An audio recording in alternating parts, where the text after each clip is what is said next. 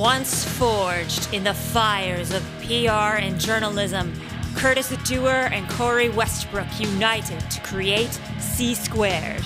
Now, on our podcast, we interview musicians and other industry professionals to give you an inside look on how to take your music to the next level.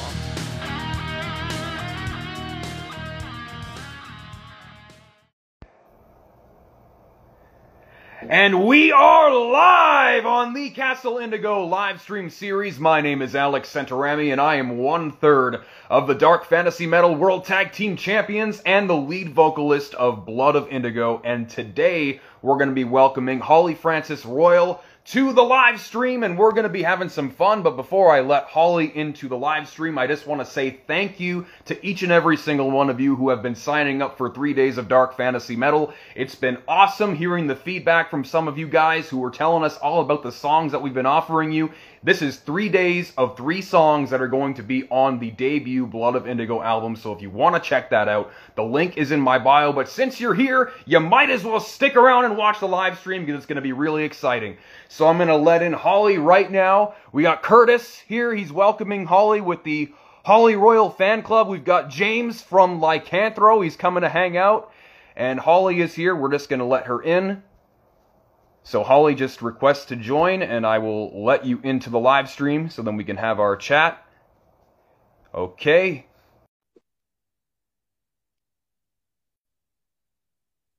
I think Holly's coming in.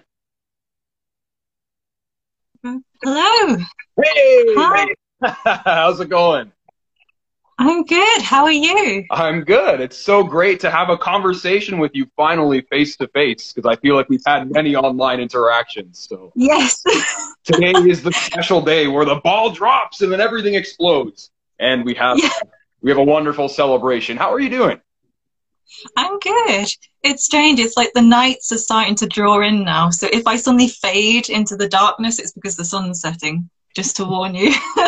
it's like the complete opposite here in Canada because it's like three o'clock, which is when all of like the action is kind of happening, at least traffic wise, because everybody's like driving from school, work, wherever they gotta go, and it's like broad daylight out here. So it's like we're like in two different worlds because the world that you're in right now is like me winding down and chilling and watching Berserk or something on Netflix, um, and then I'm like in I, I, at this point I would be like doing something, and that's why we're here right mm-hmm. now. But we're having a live stream, so um, really excited to be doing this. I I have all these notes on oh wow. on you and all the work that you do because apparently you're not only the head publicist of C Squared, you're also the mm-hmm. director of Deviate PR. You're also a PhD in journalism, which is incredible. And you're also part of two bands, Disconnected Souls and Sensory Enigma. So you've got quite the resume here. It's pretty impressive. So, you know, here comes the tuning of the horn and Oh, you're as bad as Curtis. Anyway.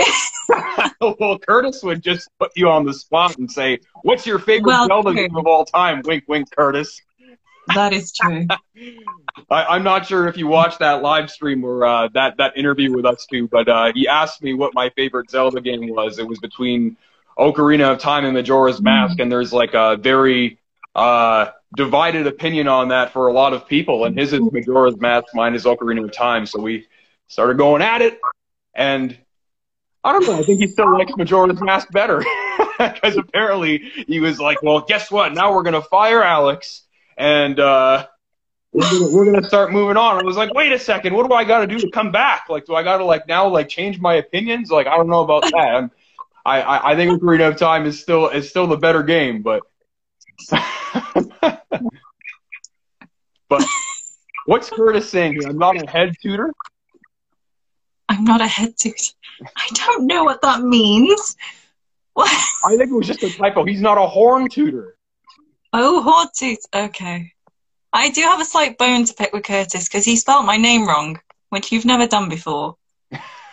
well, Um, but never mind. isn't that, isn't that like PR day one? Like, make sure that you you you spell the names correctly. You have all the links because every time I listen to the C Squared podcast, I'm always hearing, "Listen, if you do not get your links, then hell will come upon you."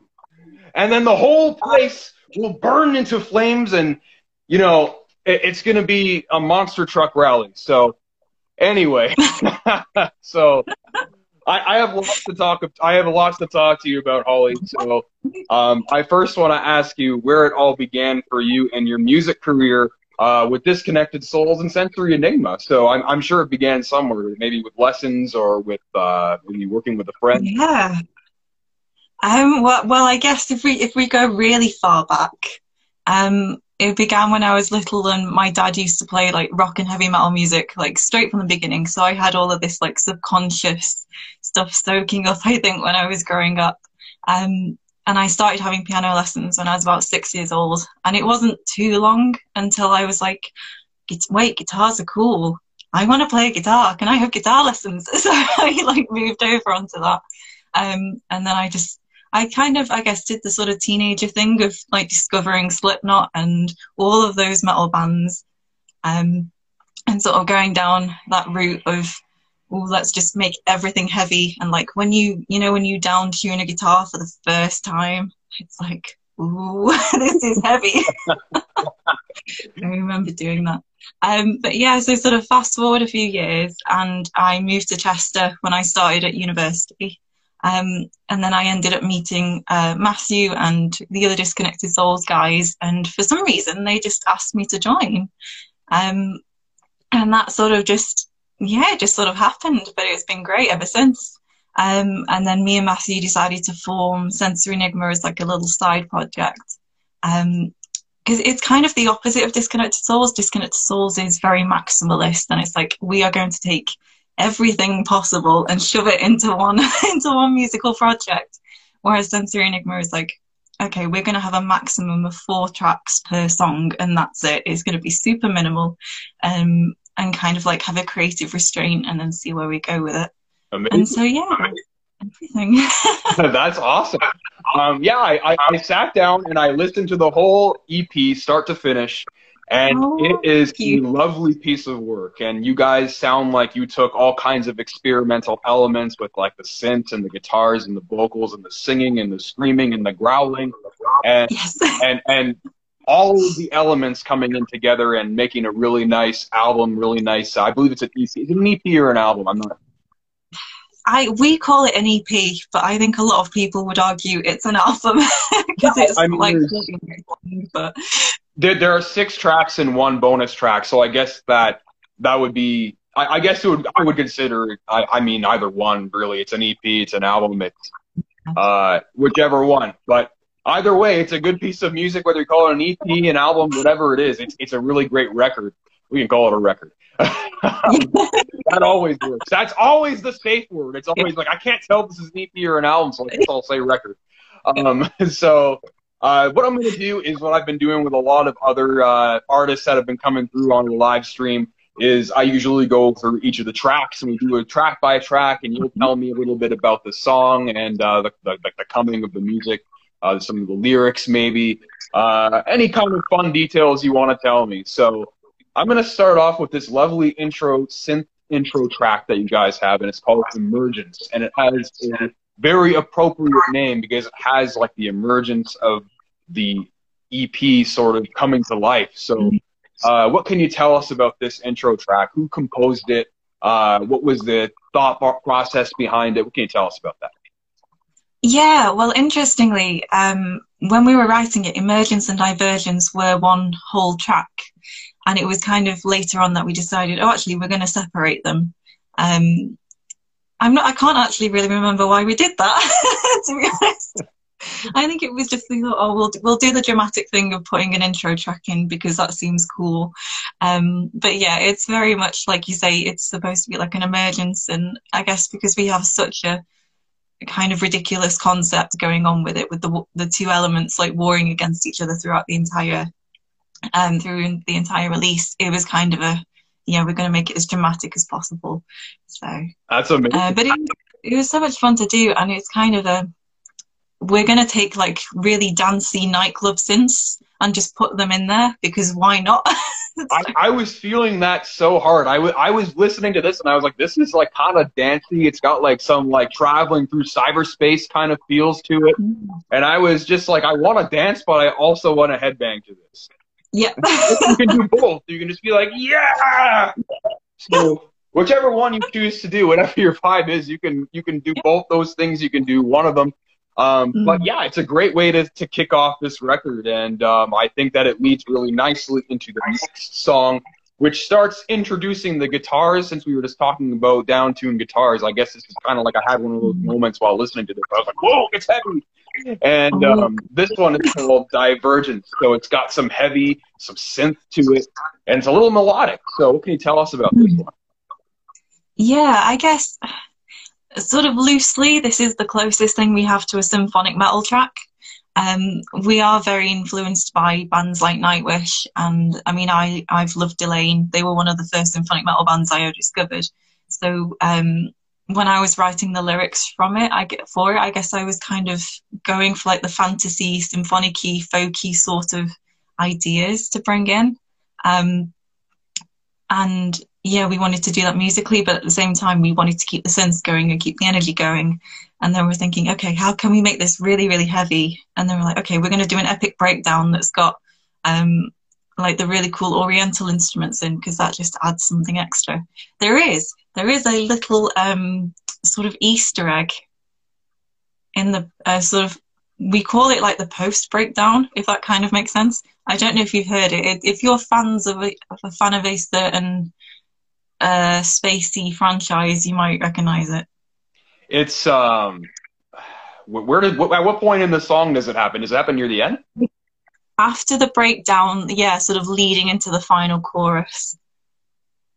Wow, it's cool. So a lot of people don't get caught it while I was listening to it, but that's really cool. I, I love Easter eggs. In fact, like I love them so much that I have like so many chocolates still in my room that I'm not going to eat because I'm just like I like I just like having chocolates in case I want one, right? But bad jokes. Anyway, but yes, Easter. I'm, I'm, all for Easter eggs. Even just like the stuff that we do with our band with Blood of Indigo, we put in Easter eggs that we're gonna do on album two. So, like we do stuff like that. That's very similar. So and like I mean, there's also things from video games that we kind of snuck in there.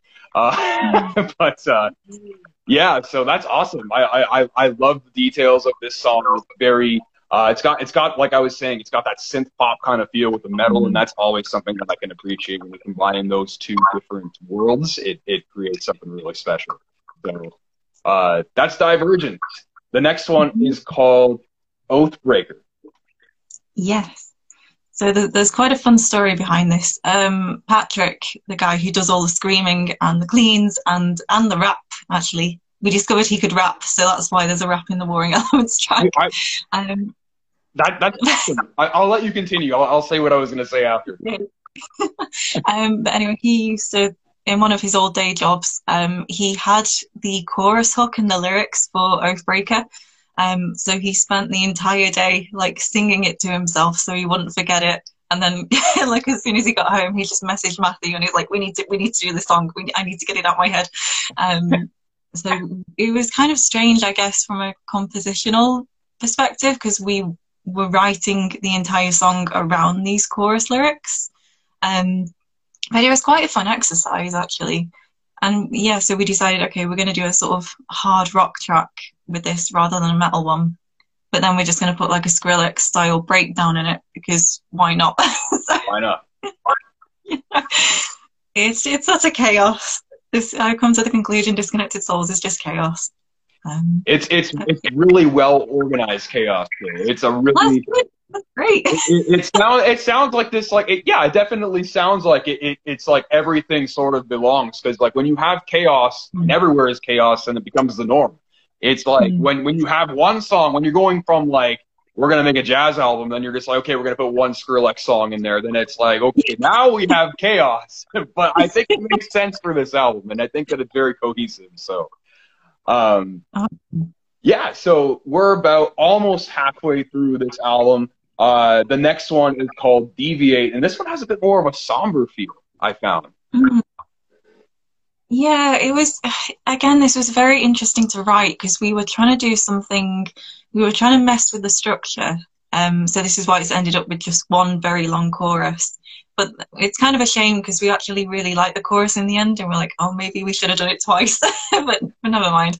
Um, but it was kind of, I don't know, it was almost a little bit fiddly to write for some reason. I've no idea if we just chose awkward chord progressions or or what it was. But anyway, it sort of came together in the end. Um, but it's just kind of yeah, nice to do something a little bit different with this one, bring like a bit of a different mood and and tone with it. Um, I mean, with the EP as a whole, we were very much trying to choose tracks for the track list that they show a little bit of everything that we can do, if that makes sense. Yeah. So like yeah, this probably works for a, it's still heavy and it's still got energy to it, but it's not like the dancey stuff of emergence or divergence, that sort of thing. Awesome. All right, so now we're going into the next song, and I think that starting from the song Deviate, it kind of takes a bit of a I, I, think we're going more into like us. We're kind of working more with the somber kind of feel still, kind of mm-hmm. going down that road. So it's kind of like a nice mm-hmm. transition into that kind of feel uh, with the song Shatter. So what's being shattered right now? Yes, this is kind of the yeah. We were like, okay, we're going to do a ballad or or like a sort of ballad uh, inspired thing.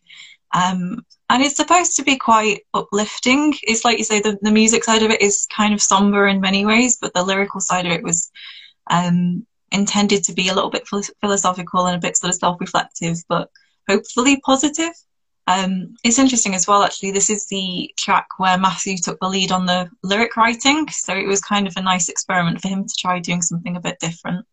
Um, and it was good fun as well. You might be able to tell in the final chorus, we had a nice choir full of lovely people. So we just basically contacted all of our friends and were like, hey, if you've got a microphone, could you just record yourself at home and send it to us? and we'll try and piece it together I don't think it worked. I think it worked pretty well. I, I, can just imagine that happening, just being like, uh, like you know, sending a text to all your friends and saying, "Hey, can you guys just all go ah for me, like in the microphone?" so then, like, you just feel like, so they send you like a really formal email, be like, "Hi, Holly, this is Alex, and I'm sending you a ah right now. Enjoy this." So then you just open the file, and it's like, mm, fuck, shit, okay, working, hello, okay, ah, and then. And then you get like, we'll be like, hey, is this working? Yes, it is. and then you get like more people. Then like you get a cameo from James Delbridge from Lycanthrope. and then you get like, uh, and then you get like all kinds of people like giving you different voices. So then you put them all together and you know that's music. so, oh, we, we're still going to have to get you to do something. That's amazing. that must have been fun. Yeah. so the next one is Warring Elements, and this one has to be my favorite song on the EP because I got like this like cyberspace adventure in the beginning. I feel like I'm in like the Matrix or something. I feel like I just got take. Oh, I just nice. went right through like a four by three aspect ratio television. This one in per, in particular.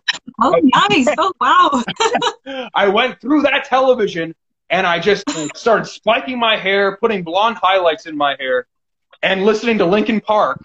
And I was yeah. like, we're going straight into like some like cybernetic kind of like vibes right now with, with like some really cool synth. And then it's like just like super heavy. I feel like it's kind of mysterious a little bit. And I'm like, wow, mm. this is getting really cool. And it gets it gets really heavy, it gets really interesting. And then I think that like I, I, I think my favorite part of this song, and I, I'm not sure if this was intentional, but have you or Matthew played Donkey Kong 64 from the Nintendo 64? I don't think I have. I, I'm very interested to see where you're going with this. I'll send this to you after after after our chat. There is a song in in in an area in the game Donkey Kong 64, like in like the main area, which kind of has like this like um, sort of like this like like I, I how do I do do do do do do do do kind of sound to it, and it's around 414 to the end of the song, and it kind of oh. it has like this like funky like kind of like Donkey Kong 64, like Grant Kirkhope kind of composition sort of feel to it. And it's kind of like hanging, it's kind of like a beach kind of area and like a little bat, it's like a bat cave inside of a beach. Like I can't really describe like um, what it's like, but it kind of has like that kind of like feel to it. But that was exactly what I was getting when I was listening to the ending of that song. It was like that do do do do do do. That's brilliant. it's between that and like, or like some, some kind of like sneaky Scooby Doo kind of thing happening where like, where are the Scooby snacks? and then you're kind of like peeking around the corner, just being like, hey, I, I can use my camera to kind of describe it. Being, it's like the hands are coming around the edge like this. oh, that's Kind of brilliant. cartoon, so- but but that was the most brilliant thing I had ever heard, and I was like, this is awesome. and I did the same thing to Gaia too, because Gaia has a song as well. Um, I think it's called um, uh, it's that one with like the with like these like what's what what is it? It's like a it's not a wind up toy. It's the thing that comes after the wind up toy in DK64. I'm sorry, Holly. I'm I'm I'm I'm on a train of thought. It's like this ballerina sound. This doo Oh, right, yeah, yeah. And she, it's the song where I remember she was telling me she was just like, honestly, I was like so mad when I made this song, and I was like, you know what, the lyrics were kind of like a black metal song, so I was just like, you know what, like, this was about being angry, and like, it was because it's like, uh, I can't remember what the song is called. I need to. It's like driving me crazy, but it's a really great song, and it's one of my favorite songs on the record. Um, but it has like this ballerina sound. It, it's a glockenspiel. There we go. Thank you, Lindsay. Hi, Lindsay. Ah, Curtis says, "I Holly, your Alex describes everything." You know something? I was having this conversation with one of my friends the other day, like one of my good friends from elementary school, and I was like, "Dude, I gotta tell you something, like a really interesting thing." He was like, "Yes, Alex, what do you want to tell me?" And I said, "Bro, we're really good at explaining things." Because every time we watch a TV show, I can like we can explain like the entire plot of the show like so well and so detailed. And then they're just like, yeah, whatever, Alex, you know, just keep on being. Like, no, man, like we're so good at explaining things, and they were just like, you're good at explaining things. You're explaining how you're good at explaining things. I was like, okay. but anyway, if I can remember this song, it was like it, it's it's. I think that Lindsay knows which song I'm talking about, but it's a song with the glockenspiel in the beginning, and it's like reminds me of Donkey Kong 64. But anyway, um, I'll probably remember what it is. I, I think it's Who We Are. I, I I can't. I think that's the name of the song. Um, I think that might be the one. But anyway, we'll come back to this later on because I'm going crazy trying to remember this song. Um, all right, so tell us about Warring Elements. yeah. right. Ah, yeah, so this was kind of a okay, how can we just do a ridiculously heavy track? That was, I think, basically the entire thought process behind it. Um, so yeah, very heavy guitars. Um, I don't know if I mentioned this. We use eight string guitars, so we're like, okay, we're gonna really make the most of this. Um, and we wanted to choose loads of synths as well that had like a really sort of distorted low end, because then it just makes everything sound even more immense. Um, and yeah, we just had I just had a lot of fun with it. To be honest, it's a fun one to do. um, and yeah, the rap as well. We were like, Patrick can rap apparently. Okay, that's going in. we can't not put that in now. We know he could do that. Th- No, that is a real. Not only is that an awesome talent to have, like in metal, because you never see that. It's also just like a really cool element to put in with something like this, where you have like the, you know, you have the synths, you have the, the, the sort of the synth pop kind of influence, you have the metal going. Mm. Metal goes with everything, really. Yes, So- it does, doesn't it? it's like so crazy because whenever I explain this to somebody who like doesn't listen to metal, they're like, "So are you like so?" They'll be like, "So what exactly are you?" I'm like, "It's it's like I just say dark fantasy metal." They're like, "So what does that even mean?" I'm like, "It's dark fantasy and metal. They have a kid and it's Blood of Indigo. There you go." they're like, "So what does that sound like?" I'm like, "So you basically get an orchestra and then you put it with guitar." So they're like, "So hold on a second, because they're like picturing AC/DC or something. They're like. Yeah, They're trying to yeah, yeah. picture that, and they're just like, so it's that with an orchestra? Aren't they two different things? I'm like, yeah, but like, or, or like when somebody will say like, um, they do like like space metal because like I also have another friend who, who's also from England. His name's Luke, and uh, we're doing the live stream next week. Luke from Final Blast. Big shout out to Luke. He's a great dude. Um, he's doing galactic space metal. So if I were to explain galactic space metal, they'll be like, well, so like, what is that? so somebody who's not really in the metal bubble, it's like I don't know anybody who's watching this right now. Do you ever find that when you're trying to explain to somebody what exactly your music is, it's like hard to describe because you're just like, it's this, and then somebody in the metal field be like, gotcha, I know exactly what that is. Like folk metal, it's like you picture like flutes, and then you picture like the the Erdy going like an Erdy Gurdy, which is like just like a microwave with a handle on it that like you you just start playing with like with keys on it, and, and you're just and most people probably don't wouldn't know what that instrument is, but like somebody in the metal bubble is like, not only is that awesome, but it's also something I know about because like metal is like you can combine like metal with country with with with with classical with with with electronic like everything. So I really love what you guys did with, with Warring Elements here. So it's like definitely combining, like, you know, you have like the, the, the pop sound with like the rapping, and it's got like that like Linkin Park kind of style too, where it's like the, I'm just Yeah. ever and ever, and I'm just rapping and I'm I can't speak. You know, like the way it did before. You know, so like, um, anyway, we're just having too much fun here today. No, it's great.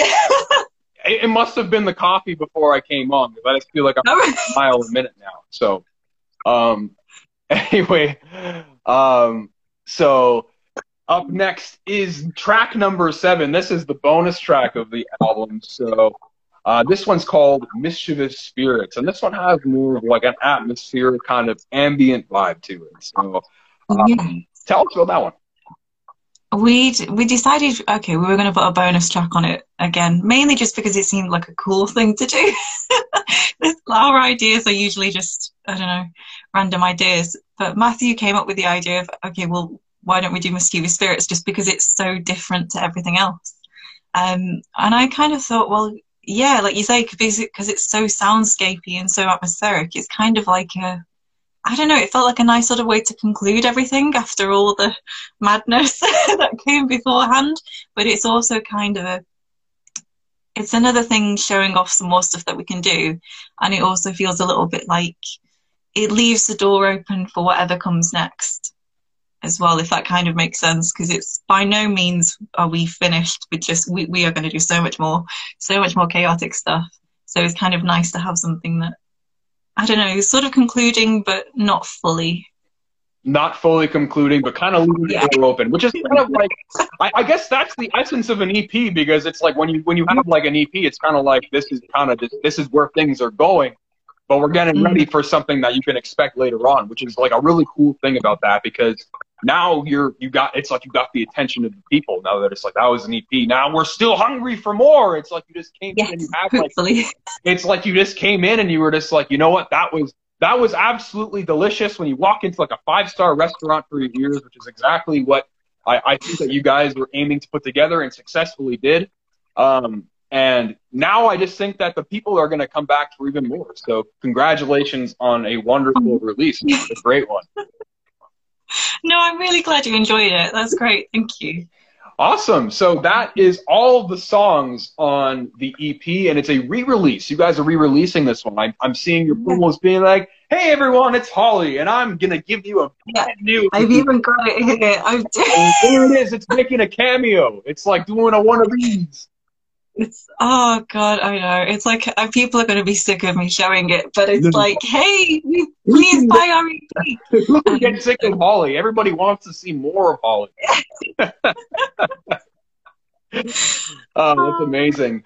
All right, so now that we've talked about your music, now we have to talk about all the boring stuff that all the people who are here are so interested in learning about, which is all the stuff that I think, you know what, I get really excited about marketing. I get really excited about talking about mm. PR and stuff like that because I think that that is really the vehicle for bringing success to musicians in today's world because really you got to take ownership of your music you know you got to take ownership of what you do and you got to bring it to the next level and that's your responsibility as the artist to be the spokesperson to be the uh the the overall just you know person who's going to you know get your music career off the ground to the next level and bring your own success about. So, Holly, I want to ask you, um, how have you been going about marketing this uh, release for uh, Warring Elements, and uh, what do you plan to do in the future? Oh, okay. Well, we're we're very lucky that um, the wonderful Curtis is helping us out with the PR side of things. Um, so that's been a huge help because there's quite a few music journalists and things who we just didn't get to reach the first time round. So it's kind of nice that we're doing a re-release. We can hopefully, yeah, get reach a few more audiences and a few more industry people as well and things like that. Um, from my point of view, it's just social media, social media, social media. that's our only way really um, of pushing things. I mean, obviously, live well, live gigs are starting to come back here, but we're not in any shape or form ready to do that yet, unfortunately. So it's kind of a how can we try and reach new people just electronically? So yeah, I've been, you know, posting more, trying to experiment with posts, trying to engage with people. And it's wonderful actually. Started having some really lovely conversations with other musicians and um, just you know people who enjoy listening to music all around the world and it's kind of I, I know it kind of seems mad but i still do the thing of oh my god technology is amazing. And, and it is really isn't it? Um, and so it's just kind of nice making you know more genuine connections and those are the ones that are going to help the music anyway because you know it's those people who are actually going to want to buy your stuff because they genuinely care. Um, I mean, we see, I see so many people just sort of posting online, sort of into the void, hoping that it will just, I don't know, imagine magically equating to sales or, or streams or things like that. And unfortunately, it doesn't work anymore because everybody's screaming into the void. so, kind of, how do you get the void like to listen? Of everybody sending you the flyer parts at once in your email, just a bunch of people at once. And then you hear nothing. It's just scrambled eggs. That's what ends up happening when um, everyone is trying to speak at the same time. Like, um, but with music, no, it's different. When everybody talks at the same time, it actually makes a beautiful sound. And I guess we can say the same thing, everybody putting their stuff out there, and it's great that everyone is, but there needs to be some strategy to that as well.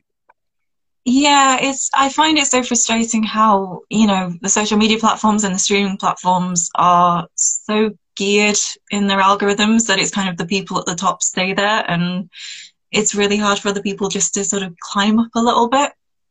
Um, so it's again, yeah, it's trying to find ways to overcome that, and it is it's tricky. It's really tricky to do. Um, but you know, you do see artists that they do manage to do it through a lot of hard work. Um, so hopefully, hopefully we'll keep getting there and keep reaching new people and yeah, because I mean, we have we're so lucky that we get some amazing feedback. So it's the people that we do reach do seem to genuinely really really like what we're doing, which is just absolutely amazing. Um, so it's yeah, it's one of those. It's we would love to reach new people, but we're still incredibly grateful for the people that we have. Absolutely. And it's so important to be grateful for those people who come in and show support. And um, I just want to say thank you for tuning in, everybody who's here. And that includes Lindsay Curtis, James from Lycanthro. Uh, we've got uh, every podcast. Uh, I Love is Dead. I, I, except we're still going. Oh. I need an in-depth description on chip tune. That was one that was over my head. Um, I'm not sure what chip tune is. Do you know what chip tune is, Holly? Oh, I'm not sure actually. Um, hmm. Holly says, uh, sorry, uh, Curtis says Holly will never be fired. That was a joke. Oh. we love Curtis. Um, uh, Laura from the Inferno.com came in to say hi. Hello, Laura. Great to see you. She was on last week. If you want to check that out, she's just popping in to say hello. She's at work. Um, uh, Lindsay came in to let us know that it was a glockenspiel in Gaia's song that I was talking about the DK64 sound. Um, I think the song is Who We Are, but I have to double check. Mm-hmm. Um, but uh, yeah, I just want to say thank you guys all so much for coming to tune in. And I wanted to say, yes, Curtis is awesome. We're working with Curtis, as you know, with C Squared for PR, and he's been doing an amazing job. Uh, and, and, you have as well. Like you did an amazing bio for us for Blood of Indigo, and I was so pleased and the guys loved it too. We were all so happy with how it was written because we'd never had somebody write a bio for us just yet. And you were the first, so we were just like, wow, somebody's writing something about us. So it was uh, really nice to see that. And uh, you did an excellent job. So thank you. very Good. I'm really glad you're pleased with it. Yeah, Yeah. yeah, it was. It's kind of, I always want to try and do justice for who I'm writing for. So it was awesome. It was awesome. Yeah, I just wanted to say thank you for that. Um, Gaia is my mom. So yes, I also want to say thank you to Gaia, of course, because Gaia is also incredible. Gaia is Gaia is amazing. Curtis saying Gaia is my mom. Gaia is my PR mom. She is. And uh, she's been doing an amazing job. She's been bringing us a lot of interviews. She's been getting us a lot of engagement with different press oh, that's amazing. um, helping us build our email list, and she's always a big uh, supporter of us. She's been one of our number one fans. So Gaia, you are awesome, and uh, thank you for everything that you do for us. So I hope you're watching this now with a smile on your face because we do love you, Gaia, and we always will. Um, so now that I've tooted Gaia's horn, I've tooted your horn, tooted, tooted Curtis's horn, I also want to say big shout out to Lindsay because she's here. Lindsay, you're awesome, and you know how awesome you are. I always give you the most love because you are incredible and you are such an inspiration and you're awesome. So thank you for tuning in and always being uh, so supportive of me since the beginning. And Lindsay is one of the reasons why um, I became a vocalist and started Blood of Indigo. So thank you, Lindsay, for always being so supportive and encouraging and being an amazing friend and mentor. All right, so um, I want to ask you a question, Holly, and I want to ask you about this. How do you feel about negative reviews? Doot doot. It's Curtis is calling. oh my god. It, it's one of those things. I think it depends on the type of negative review. Like if it's someone sort of giving constructive criticism, I think I think that can be really helpful and that can be a really good thing. But when it's a journalist who's being like, "Oh, I don't like this, therefore it's shit," I, I just find that infuriating because that's not journalism. That's just you being an asshole. Yeah. So it's kind of a, if you you know it's like yes it's like I I mean whenever I write reviews and things it's kind of even if it's not my genre or it's not my style if it's done well I'm still going to give them a good review so I, I really don't understand journalists who just don't seem to I don't know they don't seem to appreciate like the musicians behind it maybe that's because I am a musician though Yeah. maybe that's why It- it- that probably you know, you know what's funny is like I, I understand exactly where you're coming from because um, in my radio days, because I actually also went to school for journalism as well. I'm in school now for creative writing. I, I finished journalism in 2016. Now I'm in creative writing. I'm in my third year of uni. So um, uh, I, I, I also agree with you on that front where it's like if there's a difference between being a good journalist and a shock jock because I hmm. find that some people who write negative reviews are just writing negative reviews about everything and they're just doing it because it gets clicks. And that is unfortunate because I'm just like did you even listen to the CD Yeah, there is that. I mean, in some ways, that can almost work in, in your favor, I guess, if it does get clicks. Because I know, I mean, Curtis has said before that sometimes bad reviews do actually get album sales because people think, oh, okay, let's go have a look at this. But it's, yeah, it can be really disheartening sometimes. And I, I don't think that's fair on, I don't think that's fair on anyone really to have to go through that. Yeah, I, I- I think that it's harder on the musicians who are kind of taking reviews personally. Um, Yeah. it's it's more a matter of how you take things, right? Because it's like with every review, it's like you can't let, you can't let something positive or negative start getting to your head. It Mm. it's a it's somebody else's opinion of something, and an opinion is just an opinion. It's not the truth.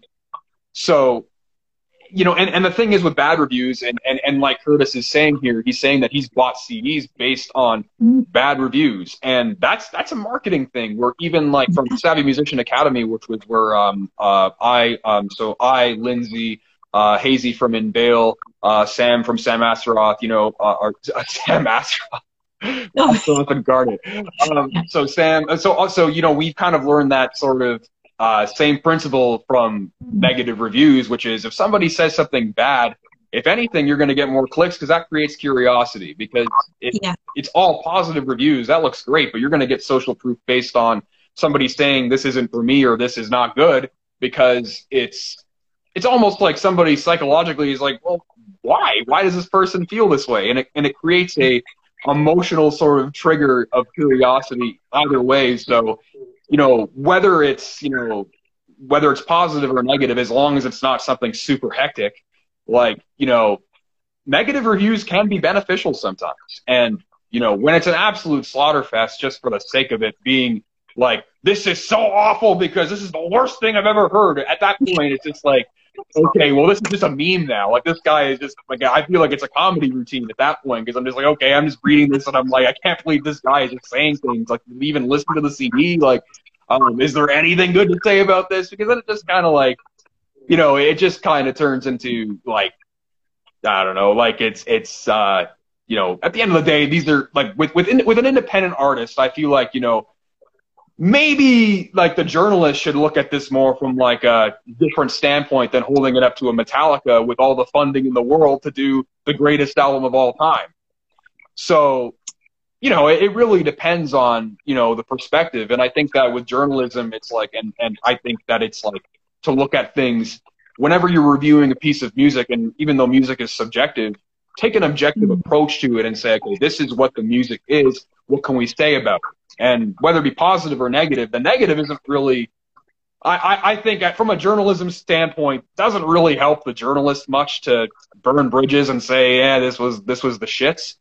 And then, and, and then the, the artist is, just gets a bad taste in their mouth. But if, you know, you believe in the artist and you feel like there's momentum there, you might as well just emphasize the good things because a review really exists for social proof at the end of the day. It helps the band have quotes for their website, for their social media. And it lets people know there's people talking about them. Um, you know, what are your thoughts though? What do you think about that? Yeah, I mean, it's, I mean, it's like as a journalist, it always, I don't know, I find it wonderful when bands put my quote on their website or they share that on Facebook. So I kind of feel like I've done something to help them. and that it's kind of like a, a nice thing for me. And it's nice to be acknowledged, but it's also, yeah, it's nice that maybe I've helped them reach some new fans. So I, I see it very much as like a sort of, I don't know, kind of almost working relationship in a way, sort of thing. Um, whereas I know maybe some people are, I don't know, they just do so many reviews. I mean, I know like Curtis is saying actually, if you're having a bad day, it, it can lead to a bad review and I completely understand that because, you know, we're all human. If you're in a bad mood, writing a review is probably not the thing that you want to be doing at that time. Oh, not. Um, but I think it's the same thing with like if you're a news reporter, it's like if you're having a bad day, you don't just suddenly say, "Yeah, it's awful here." That's true. It's That's like, very true. It, it's like if you're having a bad day, then maybe it's best to do that review when you're in a better state of mind, or maybe quality control and look at things objectively. Yeah. They teach you in journalism school, which is don't put your opinions in things because you're not a uh, unless if you're doing a critique on something. A critique is different from a Mm. like an opinion piece in the newspaper is different from reporting on on the facts. Yes. Yeah. So it, yeah. I mean, it's interesting. I think, I don't know if this is just me, but I seem to have noticed re- uh, recently so many more blogs are doing features rather than reviews. And it does seem to be there's perhaps, I don't know, a shortage of people interested in, in writing the reviews, or yeah, people are just struggling for time, or maybe there's just so much music being made, it, it's difficult to fit it in.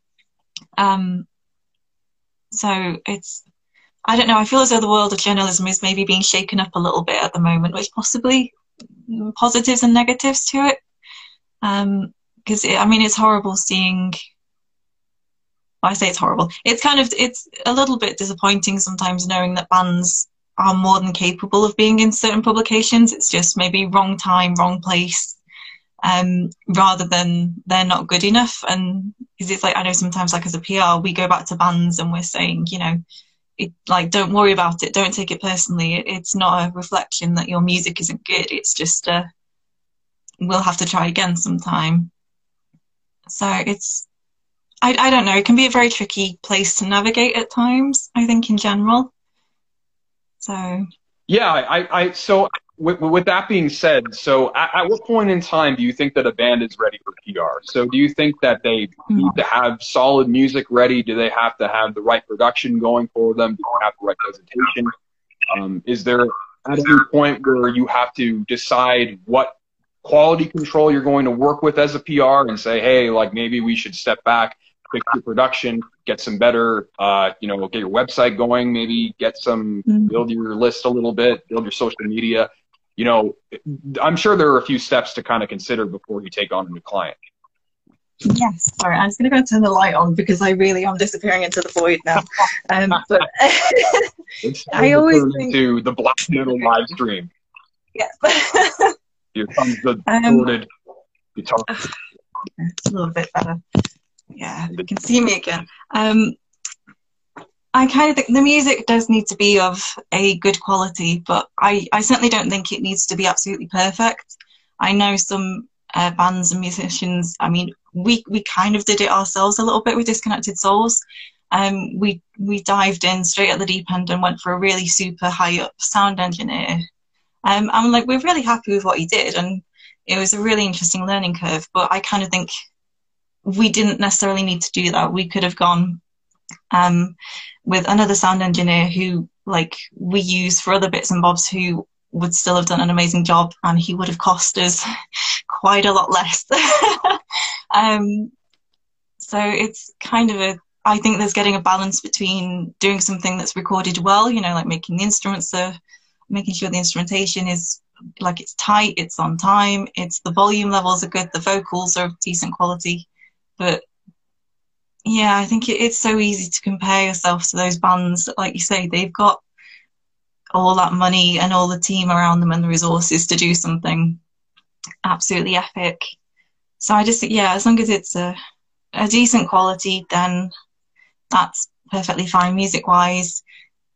Social media does need to, they need to have some sort of an audience or a fan base growing because if you do PR and there isn't a fan base there at all, it, it's not it's they're not really going to grow it because people don't know they exist in the first place. You know, there's groundwork that they need to do, and it's so easy. Um, just getting you know social media profiles up to date. It's updating photos, updating little bios, making sure your links are everywhere, and you know posting regularly, engaging. And it's amazing how quickly actually, um, you know, followers can grow.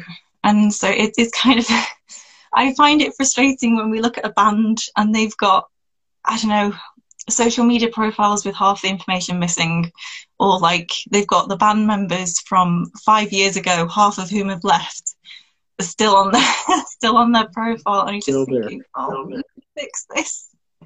You could fix this so easily. Yeah, yeah.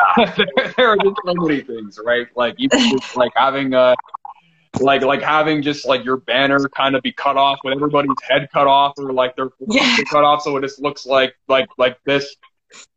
Yeah. And nobody has any eyebrows.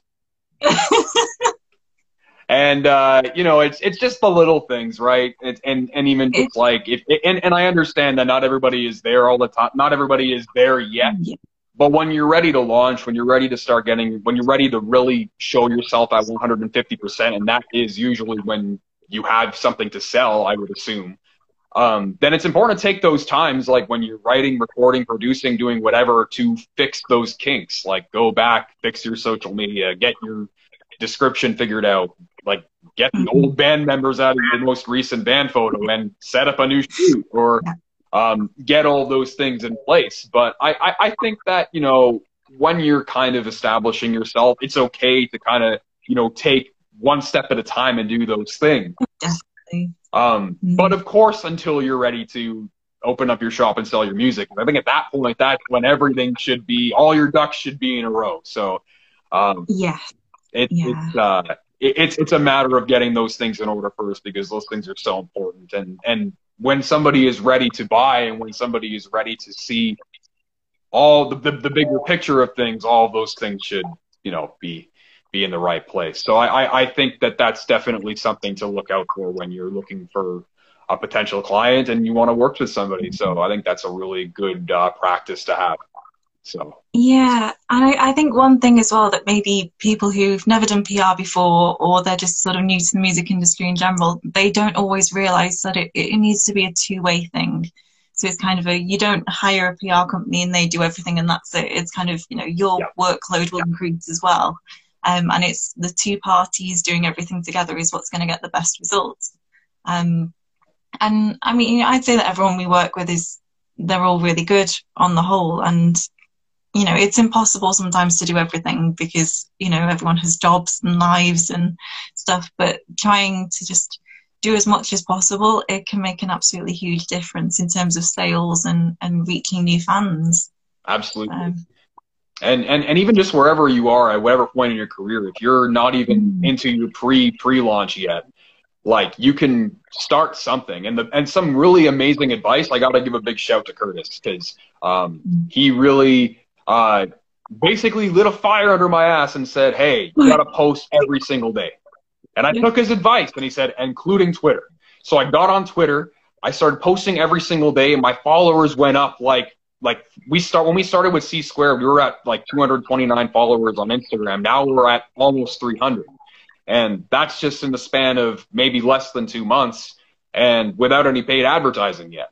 So, mm-hmm. and we've been building our email list like crazy too. So that's some really helpful advice from Curtis, which was post every single day, and and really it's like I, I understand that some people don't want to post every day because it's it is it is hectic and it is a lot of work but when you're at a point where you're starting to build your fan base, I think it's some really good advice to post every day.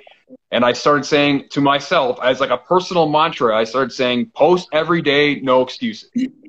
And I said, okay, I'm going to do that. And personal, professional, promotional are the three schools of posting that you can look that, that you can look into and say, okay, well today I'm going to post a picture in the studio. I, I'm going to post tomorrow. I'm going to post a picture of me and Nathan going swimming at the pool because we went swimming yesterday and like we, oh, we decided to go swimming. It's like I appreciate it. So yeah, it, it was it was just a fun thing. We were just like, you know what, like we decided like last week we were just uh we were we were working on a song and we said okay well like we're gonna like we were just deciding oh man it's like summer summer's ending like haven't been swimming in forever. And i had no idea nathan went was a scuba diver. And i was like dude you were a scuba diver? You don't tell me these things? And he was like yeah i was a scuba diver. And i was like well nathan it looks like we're going competitive swimming today. Mm-hmm. so we jumped in the pool and we did it and we did 40 lengths each so back and forth 40 times. We did 10 front crawl, 10 back crawl, three breaststroke, four, uh, 10 free choice. So 40 laps back and forth, and we were exhausted when we were done. And then we went to go watch the new Suicide Squad movie in the theater. And we didn't take a picture there because it would have been too dark. But we decided to take the, the selfie, the silly selfie at poolside. And a lot of people thought it was cool because it was just like a cool, like personal, like, you know, we're, listen, like we're outside of music, we're we're we're we're like best friend. Me, Mario, Nathan, we're best friends. Like we we spend time together outside of making music, and we wanted to share that with our fans to establish a better connection with them, and and it did really well. And um, that just goes with everything. And and and with posting, I always think like, what am I going to be doing tomorrow? What am I going to be doing next week? And like it doesn't, and eventually, it just kind of becomes a habit because with habits, it's like, and I learned this from reading books about habits like with habits, when you make something a habit, it just kind of takes less energy to do that thing. So think about every time you open the door. It's like if you open a mm-hmm. door for the very first time, it probably takes more energy to open the door if you've never done this before than if you've done this a hundred times a day throughout your entire life. It's like a habit. Like you have a way you open a door. So it's like for me, it's like there's a way for me to post social media. I just wake up and I already have the post in my mind, and I'm like, okay, cool. I have today we're doing music, so I'm gonna take a video of us working on the song, whether the guys like it or not. I'm gonna say, guys, stop everything we're doing. We're gonna headbang to the, this part of the song, and they're like, cool. and then we just take a video and do it. And then you can also just like make memes and you can stockpile these things and just save them for another date. And um, mm. you know, eventually just kind of becomes habit and it just becomes easy, it becomes part of your day. It's just something you do. It's like going to work in the morning, right? It, it takes effort to put keys in your car and start and go to work. But it probably takes less effort to just post something to social media and put your phone down. There you go, right? So, I yeah, know, definitely. a little bit of Alex perspective for you. but I don't know. How about you, Holly? Do you have any like habits that you do for posting, or because I know that you're very active on social media as well? I'm trying to be. I mean, this is, you know, Curtis also sort of kicked me up the arse a bit with my social media. So um, I think that's a habit of his. Um, but yeah, so I, like you say, I'm trying to do a mixture of um, musical stuff and you know slightly more nice shiny professional photos but then also slightly more real ones because I, I, do find it a little bit i don't know a little bit odd if you look at a band a band's profile and everything is so perfect just think that that's not real. And you're not connecting with the band because you have no idea who these people actually are. Um so i'm trying to do i mean it's a little bit awkward for us because at the moment we're all quite separated. Um so it's kind of when we do all sort of get together and do our band stuff i'm like right i've got to stockpile photos. I need like two months worth of photos in a weekend. I do the um, same thing. I'll just be like guys we're taking like five different selfies so get ready and they're just yeah. very cool. And then but they're cool with it. They're just like super like you know go with the flow and it's no problem. Like they're like yeah sure man let's just take some photos. And then like we enjoy the process together and we always um enjoy doing things because, like I was saying, like in real life, we're just close friends anyway. We probably would have taken a photo regardless, but we just always keep in mind um, just we're posting to social media, we're building our audience, we're you know moving into the pre pre launch stage, which is you know telling people that there's something cool happening, and then the pre launch is when we start bringing out all the all the the pre-launch video content stuff, which will be like you know the lyric videos and potential music videos, and we have some other ideas of stuff that we want to do as well. But I, I, I think it all comes together really nicely, and it's and it's all like you know part of the process, right? So it looks like you guys are having a lot of fun too. So. Yeah, definitely. I mean, I actually going back to the habits thing. One thing that I'm sort of, like you say, trying to get into the habit of doing that I think is really helpful is just commenting on absolutely everything. Even if it's kind of, I don't know, I sometimes do this thing of, oh, I don't know what to say, therefore I'm not going to comment. That, that might be a British thing, I don't know. Um, but I'm like. pretty Canadian thing, too, because th- th- you want to know what the most Canadian thing is the most Canadian thing is, hey, uh, yeah, hey, listen, bud, I saw that thing you posted on Facebook there and on uh, the weekend there. That was uh, pretty cool. I'm like, did you like it? And they're just like, uh, awkward. I don't know. Is that a British thing too?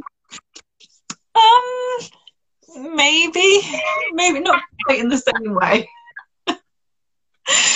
Um, but yeah, just like commenting on absolutely everything because then it's like, you know, more people will see your name pop up. It'll lead to conversations sometimes and yeah, more engagement like that. So that's, that's definitely, that's my top tip. Have it comment on everything. Yeah. no matter and, what it is. and like Corey would say in the C Squared podcast, she's always uh, mentioning how um, when you comment on things and you leave a genuine comment, that actually boosts the engagement on your posts and on and and more people are seeing your name in different feeds. So that really helps. And Corey just has some amazing knowledge on marketing. So I always mm-hmm. love listening to what she has to say, uh, along with Curtis on the C Squared podcast and all the amazing experts they've been bringing on. So um, it's one of my favorite podcasts. And speaking of, I saw you, Lindsay, and Curtis talking with Dora which is like really cool. That was oh my god, that was amazing. like awesome. What was that like?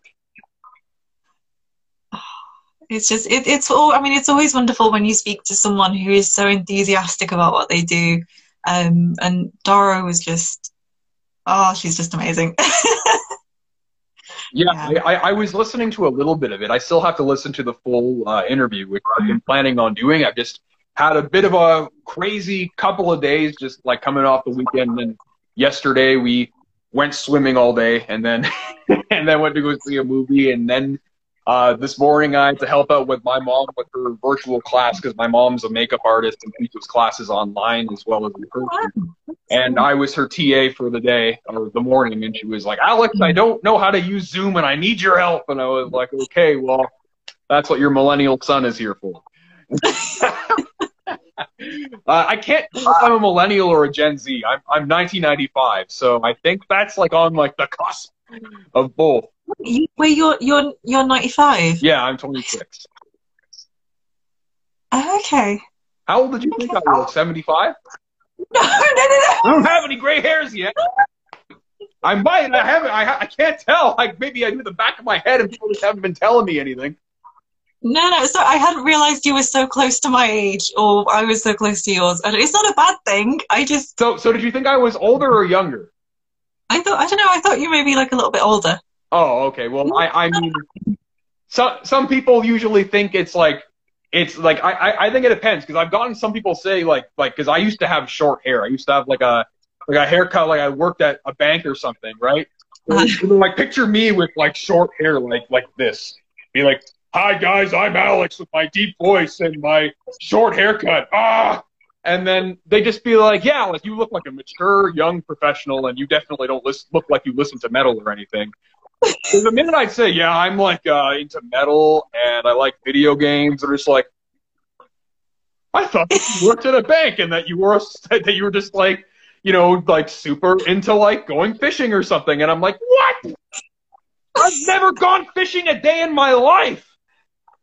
And, or, or, or I don't know, but like, it's just like, uh, I, I, then, then the long hair came and it was like, yeah, you definitely look like a guy who listens to metal and doesn't work at a bank and definitely just plays an acoustic guitar outside of like a, like a beer store or something. I was like, all right, cool. I guess that's kind of more, that's the vibe I guess I wanted the long This is the pandemic, you know, thing, right? I was, I was like home for two years and I was like, all right, cool. Like, you know what? I'm just going to grow my hair because I've always wanted to do it anyway. At one point I had a long hipster beard and Oh, nice. so I was like, hey guys, like I'm Alex with a long hipster beard, and my favorite beer is Sneaky Weasel, and I also never will ever be caught drinking a Molson Canadian in my entire life because that's the movies. Ah! And then, uh, all of a sudden, like the beard comes off, and then the long hair comes out, and everybody, and then like you know, my family members was like, "Yeah, man, so like you look like a rock star now. It's like kind of cool." And I'm like, "That was what I was going for." And then uh, things just get really fun from there. Um, Curtis thought I was 18. Sometimes I think that I'm below drinking age too. Um, uh, Curtis thought that Holly was 26. Uh, and yeah, no, I'm 26. How old are you, Holly? I'm 24, but I'm 25 in December, so not not too far away. Okay, so you had the late birthday, which is like always like I, I I have an early birthday. So like when I was a kid, I was like, yes, I don't have a late birthday. So then like when I go to school, like everybody's gonna know that I was born this year and I'm 26 and older than everybody else. and and then I had one one of my good buddies, uh, one of my good buddies, Joe. He has a late birthday in October. So like whenever be, I would just be like, oh yeah, it's March of 2003, which means that I'm eight years old now. Yeah. And it'd be like, I'm still seven. And then like 2004 would come, or like the next year would come, the next school year would come, be like, hey, we're like in like grade four now. He'd be like, yes, finally, I'm eight years old. I'd be like, dude, I'm almost nine. Like, what are you talking about? Eight years old. Like, you're still playing Mario Kart Double Dash. I'm like onto playing Sonic Adventure 2. What are you even talking about? that game came out before, I think. that game did come out in like 2001. Anyway, like it's time for nerd with Alex. Um, anyway, um, so we got to check the comments. What's Curtis saying? Is he giving us more stuff? Uh, he says uh, Holly has the same birthday as Corey. Weirdly enough, wow. You know what's really funny? Me and Gaia have the same birthday. Oh, that's cool. Oh, that's cool. Okay. Yeah. We need to do, I don't know, we need to do like a weird, I don't know, doppelganger birthday thing or something. Happy doppelganger birthday to Yeah. you. And then like we can get like some like growlers coming in and some singers and be like, Happy birthday to you. I'm singing happy birthday. You know what's really funny? Sometimes with growling, I, I actually put on a British accent to kind of get a different sound. So instead of saying Oh, happy birthday, I say happy birthday. And then you get like a different sound.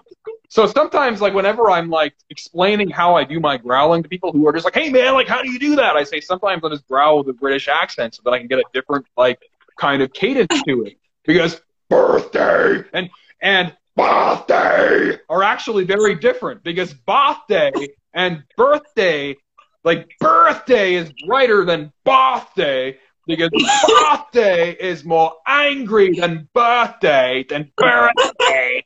Happy birthday, happy birthday.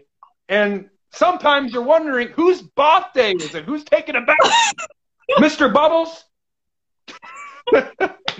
anyway, my comedy routine is over now. Um, so, It's- I'm just reevaluating the English language. That's fine. so, so Holly, I, I, I just like uh, since you're all for my shenanigans, obviously, I, I have had so like, um, so you're also a vocalist in, in, in Disconnected Souls, right? Because you do keys, you do guitar, and you also do vocals, right? Yes. So do you ever so so like so I, I would assume you've probably experimented with your voice a lot. Um, have you ever tried to do like a Canadian slash American accent? Um. uh, briefly, it didn't. It didn't go well. Can, can, can you try it for us? Because I'm always curious. Like, how does like an English Oh, no. person? Do, how do we sound to you? Because I've asked this to people from Chicago before. I, I, I had one guy like years ago when I did an interview with this interviewer with this guitarist from Chicago. I was like, "How do we Canadians sound to you Americans? Do we sound kind of funny?" And he was like, "Yes, you guys sound hilarious." because you because Canadians just like because because whenever we say about, we're either saying a boat or a boot. And this is, this is a Southern Ontario thing, because I'm like from just like north of Toronto, um, whereas we would say Toronto. And uh, uh, you know, I, I he was like that's he was like you sound very American until you say about, then you sound Canadian. And I just we just and we just had like a laugh for about 30 minutes into the interview until like his PR guy came on and started yelling and said, um, "Excuse me, can we like get back with this interview? Wow, does anybody listen to me? Wow." And he got really mad, and I was like, "Sorry, man. I'll ask the real questions about how your album is going. yeah. How's the release of your album going? Oh, well, you know, it's uh, going really well. You know, uh, we're just uh, putting uh, some, we're just laying down some guitars, and like this one was a really emotional one because it's about like a really bad breakup, and like you know, it was really sad. Okay, um, you know, just like we had a really bad time, and now it's really good. Anyway, um, so can we hear a Canadian accent from you? Ah, See, right. The problem is, if I try and do like a, a North American accent or something, I I go very kind of. Do you know what I mean? If I say legally blonde, like I very I go very kind of. I don't know, weird high school girl American accent, and I I I don't really know how to make that Canadian. like, Well, if you want to make it Canadian, just add the word "bud" into to the end of it. Just say, just say, hey, it's gonna be a real nice. It's a real hot one out there, bud. I think it's gonna be like you know, like 37 degrees out there with the windshield. You know, it's gonna be hot and windy. It's gonna be like uh, I don't know how else you describe it. It's like a fucking like a really like sweaty and hot one. You know. I don't know. I'm Canadian, and apparently I can't even do my own accent. So yeah, the question was You're that looking to sing the when, Valley Girl. Yes, like do the Valley Girl accent. I'm curious, like how how would you? Okay, uh, okay. Like totally. That's kind of where my voice goes. That's good. If I- go like totally, Is that something. Let's go like totally what? Like totally spies? Like that's a Canadian TV show if you want a Canadian joke. Um,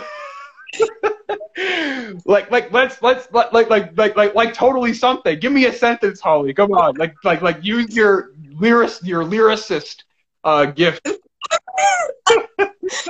some freestyle. Um, like we gotta get like your we gotta get some rapping. Oh, no, okay. song rapping. Oh god. How do I do, oh god, language is so weird. I'm trying to think how do I like move my mouth to make the accent that I want. I think. Um, okay, let's have a go. Um, like totally go and buy Blood of Indigo's new album. All right. I would too.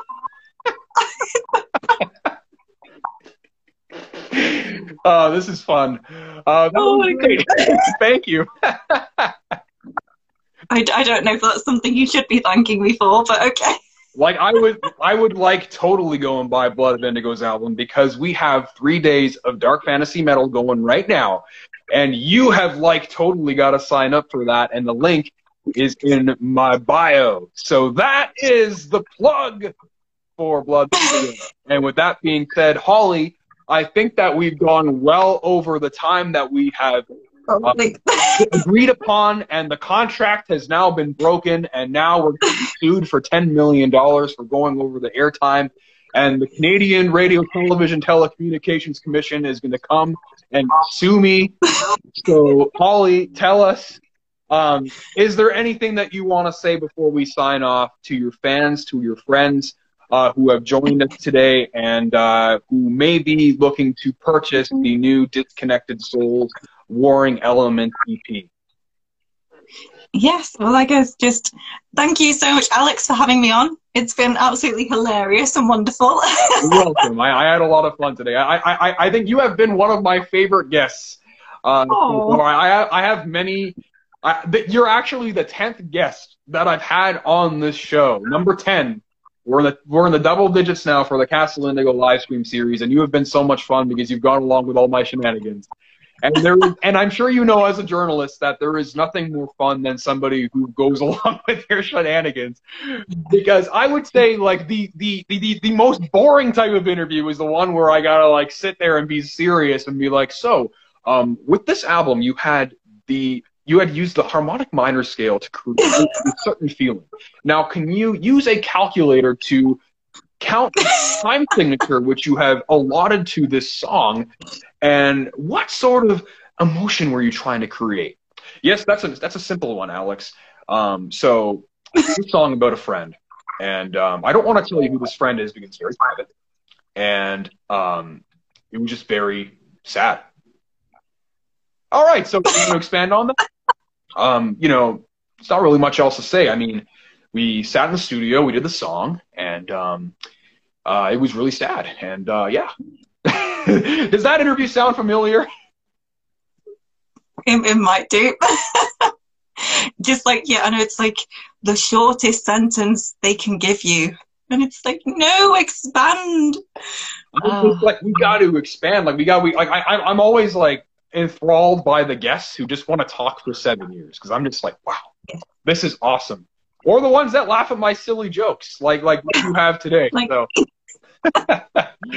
uh, so yeah, I, I mean, this was awesome, Holly. Like you are such good energy. You are so much fun to hang out with.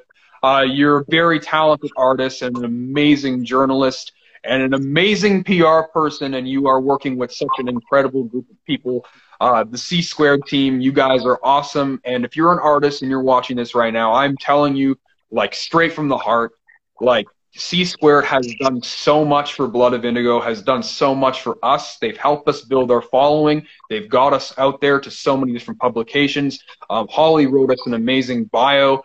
Uh, Curtis has done an amazing job of pushing us to get to our best uh, performance in on the social media front and the uh, and up our presence. He you know told us to go out there and get a better photo, which we're doing in October. We all went out and bought outfits and to make us look good.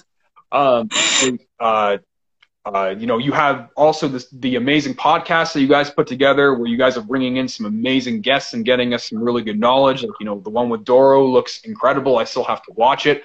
Uh, Lindsay Schoolcraft, who has been a mentor and a friend to me, who has been amazing, is you know doing a lot of really cool stuff with you as well between the podcasts and you know the seminars which uh, she did recently, which was incredible and gave some really great information. Um, and and yeah, and, and Corey also is just a well of knowledge with like so much great marketing info and just is really great and really cares about uh, you know what uh, you know you what, what what the musicians are are doing in this day and age to better themselves on that front and the marketing aspect. And uh, and of course Gaia who has been the PR mama for Blood of Indigo. She has been doing an incredible job for us in bringing us to the next level, setting us up with interviews, uh, being a number one fan, a number one advocate for us, and just you know um, also being the most easygoing PR person ever, and uh, just giving us a chance to uh, grow and expand with our fan base, and you know, without any pressure, which is how we like to operate, and get to the next level at the most effective pace. So. Um, I just want to give as much love and as big of a shout out to uh, the best PR company out there right now. That is C Squared Marketing. They are awesome. If you're an artist and you're looking to get yourself out there, you're looking to be the best in the world at what you do, C Squared is the way to go. I'm telling you this as somebody who's working with them right now. C Squared, you guys are awesome. You guys have an amazing environment as well. You guys just all look like you're having a good time. You guys are all friends. You guys shout each other out. You guys give, uh, you know, lots of support to the bands you work with. So um, I just want to say thank you for everything that you do. That includes you, Holly. That includes Curtis. That includes Corey. That includes Gaia. That includes uh, Lindsay, and that includes the entire team. You guys are really incredible. So thank you for everything that you do. Oh, that's wonderful. That's so lovely. of just on a presidential speech there, but I just needed yeah, to, perfect. I just needed to end things off on that note. So uh, thank you all for being here, and thank you, Holly, for being my guest today. You were wonderful, and uh, this will be available for your viewing and listening pleasure at any port, any point in time that you choose to listen. It's going to be up on the Blood of Indigo Instagram. I'm also going to send this over to you, Curtis, once this is ready. And uh, yeah, I hope that you guys all uh, have a wonderful day. So, Holly, thank you for being here, and uh, have a wonderful night because I know that it's now nine sixteen p.m. Yeah. and I've been keeping you way too long. So, oh, oh, it's fine. all right, Holly. So, thank you so much. Just want to say, uh, thank you so much. You've been awesome. Yeah, thank you. It's been wonderful this feels like that point in time in a conversation when you're like six years old on the phone where you just don't want to hang up because you're having such a great time. So um, we're gonna we're gonna end this here. Um, yeah. So Holly, you've been amazing. Thank you so much for tuning in, everyone, and have a wonderful day. I'll see you soon, Holly. Bye. Take care. If you enjoyed this podcast, please help spread the word by leaving us a five star review on your platform of choice. You can also join the conversation by following us on any social media and suggesting guests or topics you'd like to learn more about. Thanks for listening to C Squared.